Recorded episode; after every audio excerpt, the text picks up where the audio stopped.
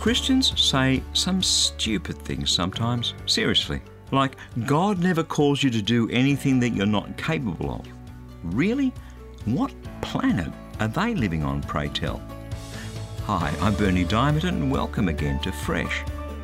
I remember the day when God called me to proclaim Christ to millions of people.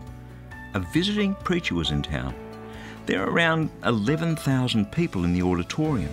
My life was a mess. My hopes and dreams lay shattered on the floor. Yet I looked around at the crowd, and in my heart I said, if only I could tell this many people about Jesus. And clear as a bell, seemingly out of nowhere, he whispered, This is nothing. Think millions. Now that was nuts. It was plain crazy. Was God setting an opportunity before me? And if so, it was an insurmountable opportunity. But it turns out that there's nothing new in any of that. Exodus chapter 33, beginning at verse 12.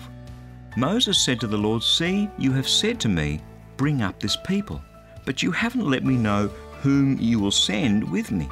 Yet you've said, I know you by name, and you have also found favour in my sight. Now, look, Lord, if I've found favour in your sight, show me your ways, so that I may know you and find favour in your sight. Consider, too, this nation is your people. Moses had no idea how he was going to lead Israel out of Egypt and into the promised land. But then, if the opportunities that God sets before us weren't insurmountable, if we were able to do them in our own strength, we wouldn't need Him. That's His word fresh for you today.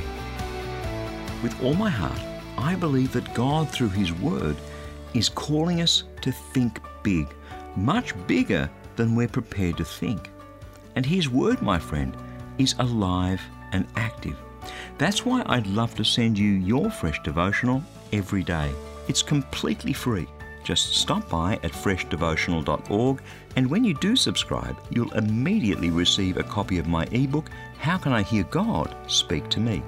That web address again is freshdevotional.org.